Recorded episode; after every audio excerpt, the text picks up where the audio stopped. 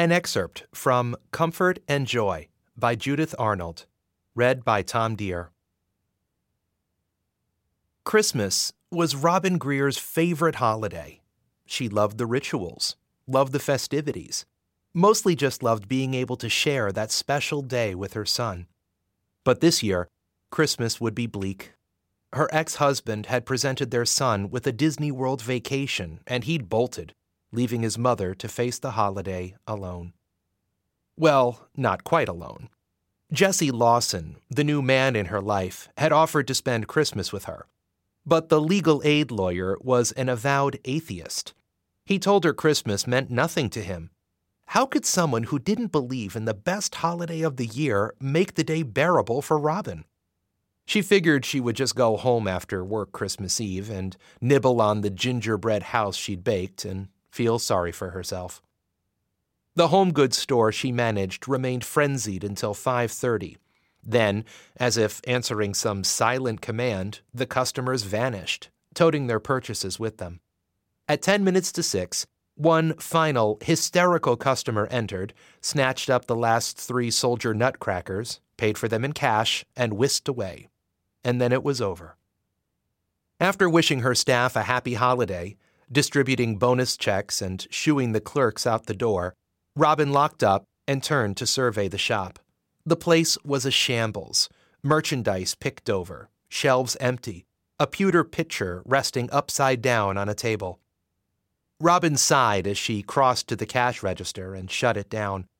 The store would be closed tomorrow, but she could come in early the day after to organize the place before the expected rush of returns. Or, what the hell, she could come in tomorrow, she thought glumly. Without her son to share Christmas with her, Robin had no celebration planned. A tap at the door startled her. She turned toward the store's entry. Jesse stood outside, his hand shielding his eyes as he peered through the glass. His coat was unbuttoned, and he had on a business suit underneath it, with his tie hanging loose and his shirt collar unbuttoned. His breath emerged as small white puffs of vapor. The sight of him cheered her. As soon as she opened the door, he pushed inside, eager to escape the winter chill. His lips were cool but comforting as he kissed her cheek. Then he scanned the disheveled store. If it's closed, how come you're still here? he asked. Maybe I was waiting for you. Robin wasn't certain that was true, but she felt good saying it. Seeing how much her statement pleased Jesse made her feel even better. I stopped by your house, but you weren't there. So I cruised over here to see if you decided to keep the store open an extra hour. You came straight from work, Robin observed, scrutinizing his outfit. Yeah, well, I've got an errand to run. I thought I ought to take care of it first, and then go home and unwind. What errand? Robin asked. Maybe she could join him. It might take her mind off the Christmas decorations and untouched gifts for her son that were waiting under the tree at home. I've got some food to deliver to my clients. Want to come along for the ride? Food? she questioned. Food baskets, you mean? Jesse glanced through the glass front wall to his car, which was parked by the curb. Food bags. I stopped at the supermarket and picked up a few things I thought they could use. I know what their finances are like. I didn't want them to be eating peanut butter on Christmas. Robin's eyes narrowed on him. This man, this Grinch who thought Christmas was just one more day, had purchased Christmas meals for his clients. What a phony! Blustering about his lack of faith, his rejection of religion, and here he was, the personification of Santa Claus himself. Jesse met her gaze and smiled sheepishly, clearly attuned to what she was thinking. It's just some stuff in cans, he said. Don't get the wrong idea. I'll tell you what the wrong idea is, Robin argued, feeling her energy and her sense of purpose revive. The wrong idea is to give people their food in bags instead of baskets. If you're going to do this, you have to do it right. He smiled dubiously. Okay, Robin, how do we do this right? First, we get some baskets, she said, hurrying across the store to the display of woven wicker baskets. Most of the fancy baskets, the one with lids and compartments for chilled wine bottles and glasses, had already been sold, but a few plain baskets remained on a low shelf. How many do we need? Four, Jesse told her, taking the baskets as she handed them up to him. We can use this larger one for the Selbys. They're a big family. I bought them a bigger ham. Ham? Grinning, she stood and marched through the store until she came to the remaining Christmas linens. You're a hypocrite. Pretending to hate Christmas, and you went and bought these people hams? I'm not a hypocrite, he defended himself. I've never objected to giving. All I object to is concentrating a year's worth of giving on one day and then not giving for the rest of the year. Sure, Robin scoffed as she plucked four red and green tablecloths from a shelf. And how many other days of the year do you give your clients hams? Jesse conceded with a grin. I figure it'll mean more to them on Christmas than at some other time. They're the ones who are celebrating, not me. Uh huh. Hey, give me a break, he protested. You're the one who's fixing up these ridiculous baskets. They aren't ridiculous. Robin folded the linens and used them to line the baskets. If you do a thing, you do it right. Who's going to pay for all this stuff? Jesse asked, smoothing out the corner of one of the tablecloths. I am, Robin said simply. If your clients deserve a ham dinner, then they deserve to receive it in style. Go get the food. By the time he returned to the store, lugging two bulging paper bags, Robin had added a clove scented candle and a snowflake shaped tree ornament to each basket. Here we go. He dumped the bags onto the counter and unloaded them. Along with the hams, he'd bought canned sweet potatoes, canned string beans, tins of fruit cake, and boxes of Christmas candy. Robin and Jesse distributed the food among the four baskets, then folded the tablecloths over the tops. Let me get my coat, Robin said, detouring to the staff room. She donned her coat, turned off the lights, and gathered two of the baskets while Jesse lifted the other two. It wasn't until they were on the turnpike, heading for the city, that she wondered what had happened to her melancholy mood. She'd been so busy arranging the baskets that she'd forgotten how lonely she was without her son.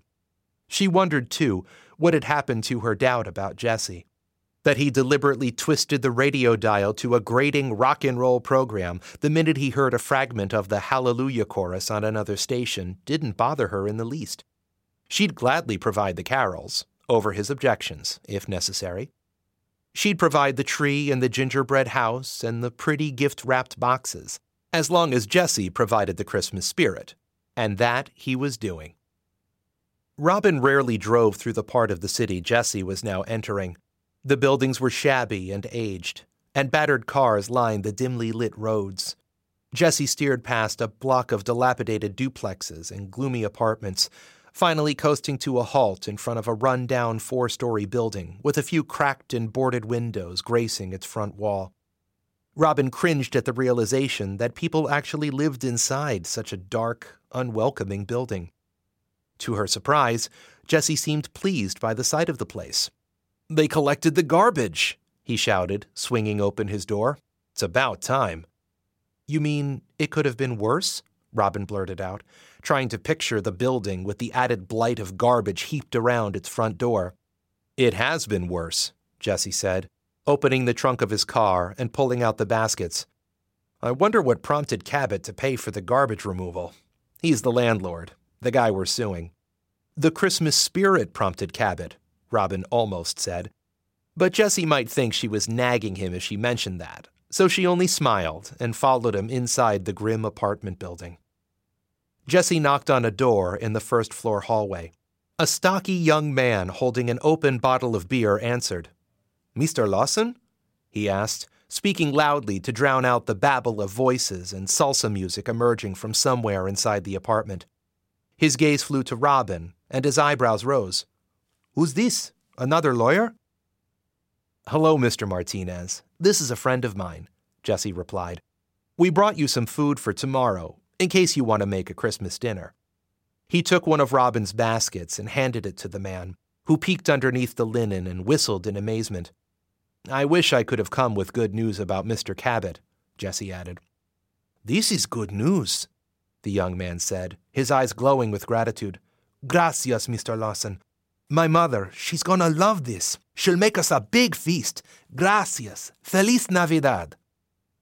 Jesse nodded bashfully, then took Robin's hand and escorted her down the hall to the stairs. He wouldn't dare to say, Merry Christmas, she thought, amused. If he did, someone might actually think he believed in what he was doing. Can't we take the elevator? she asked as Jesse began climbing to the second floor. It's broken, he told her. On the second floor, Jesse knocked on another door. A wizened, elderly woman cracked it open and squinted at him above the chain lock. Recognizing him, she closed the door to release the chain, then opened it a few inches more. What is it, Lawson? she asked suspiciously. You got our settlement money? I'm sorry, no, Jesse said apologetically. What I've got is some food for tomorrow. The woman turned her sour gaze to the basket Jesse extended to her. Hm, she muttered. What am I supposed to do with the basket? Jesse turned to Robin for assistance. The baskets had been her idea, after all. You can use it for whatever you want, Robin said, figuring that this cranky woman was not likely to go on picnics or pick berries. Hm, the woman grunted again.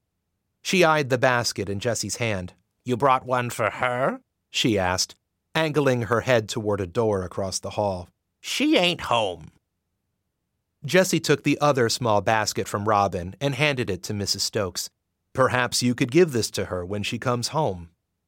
Mrs. Stokes scowled and pulled the basket inside. God knows when she'll be home, carrying on the way she does. Mrs. Stokes, it's Christmas, Jesse said awkwardly. Have a little charity. Mrs. Stokes mumbled something that resembled a thank you and slammed her door. What a strange woman, Robin whispered as they strolled back down the hall to the staircase. Jesse chuckled. She's a first class bitch.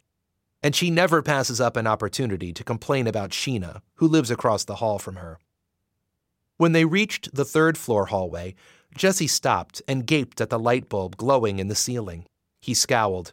Gerald, he muttered. Who's Gerald? Not bothering to answer, Jesse knocked on one of the doors.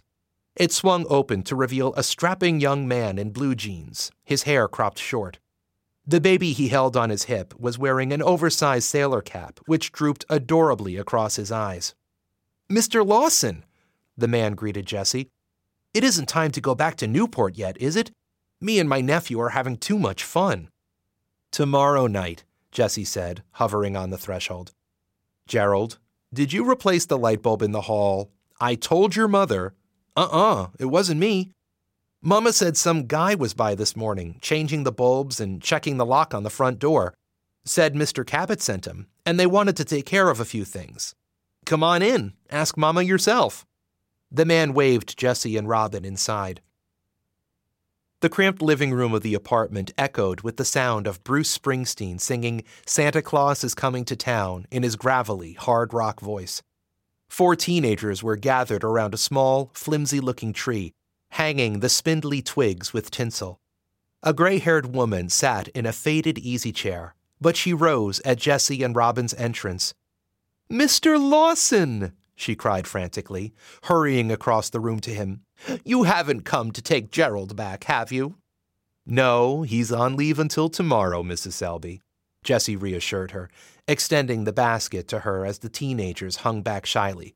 We just dropped by to bring you this. As soon as Mrs. Selby took the basket, the teenagers swarmed around her. Ooh, look! One of the girls shouted, pulling the wooden snowflake from the basket. Look at this! For our tree! She swooped down on the bedraggled looking tree and attached the snowflake.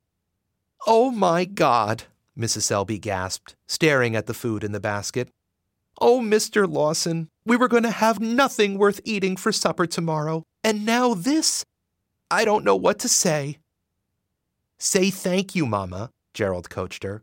This is awfully kind of you, Mr. Lawson.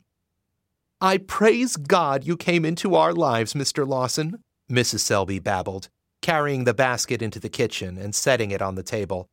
Let me empty out this basket so you can take it home. The basket is yours to keep, Jesse corrected her. You can thank Robin for that. He looped an arm around Robin's shoulders and gave her a squeeze. You can also thank her for the candle and the tablecloth. Two of the girls had already removed the contents of the basket and unfolded the linen. They squealed in delight at the red and green pattern of wreaths decorating it. Mrs. Selby dropped onto a chair, stunned. You are too good to us, she said. I thought all my prayers were answered when you brought Gerald home yesterday. And then that man came and fixed the light in the hall this morning. And now this. I just don't know what to say. Don't say anything, Jesse suggested, patting her arm. We're on our way. You'd better get back to trimming your tree. Robin's gaze passed from the gray haired woman to Gerald and back again. Mrs. Selby had gotten to have her son home with her for the holiday, and Robin hadn't. Yet she felt no envy, no resentment of the woman. It was Christmas, and Christmas didn't have room in it for jealousy. It had room only for this giving, making others happy, bringing joy. Her eyes met Mrs. Selby's. Merry Christmas, she said softly. Bless you, Mrs. Selby murmured. May God bless you both. The climb downstairs passed in silence. By the time Jesse and Robin reached the car, she was crying. When he moved to unlock the passenger door for her, he noticed the tears streaking down her cheeks. He frowned. What's wrong? he asked, drawing her against himself in a consoling embrace. She rested her head against his shoulder and sniffled away her tears. It's nothing, really. I'm all right. He ran his fingers through her hair, thoughtful and concerned. I'm sorry, Robin. I thought you'd enjoy this. It was something I wanted to do. Now we'll do something you want to do sing jingle bells, roast chestnuts over an open fire, go to church, if you insist. Whatever you want. No, Jesse, she said, her voice gaining strength. She tilted her head back so she could see him. We've just done what I wanted to do. His frown intensified. Then why are you crying? She brushed her tears away with her fingertips. It was so beautiful, what you did she said. Even that nasty woman who didn't have the good grace to thank you. I bet you knew she wouldn't, and you gave her the basket anyway. I've never seen anything so beautiful in my life. Jesse gazed at her, his frown dissolving into a look of bemusement. It wasn't so beautiful, he said modestly. It was just something I wanted to do. Because it was Christmas, Robin said. Because it was their holiday and I thought they should have a good one. I don't have to believe in Christmas to do something for someone who does. And now, he touched his lips to hers. I'll do something for you. You've already done something for me, Robin insisted. What have I done for you? Cleaned out your store's supply of baskets? You've made me realize that there's a whole lot more to Christmas than putting the tree in the same corner every year. And I love you for it, Jesse. I love you. Her arms coiled around his waist, beneath his coat, and she rose on tiptoe to kiss him. This has been an excerpt from Comfort and Joy, written by Judith Arnold, narrated by Tom Deere. Thank you for listening.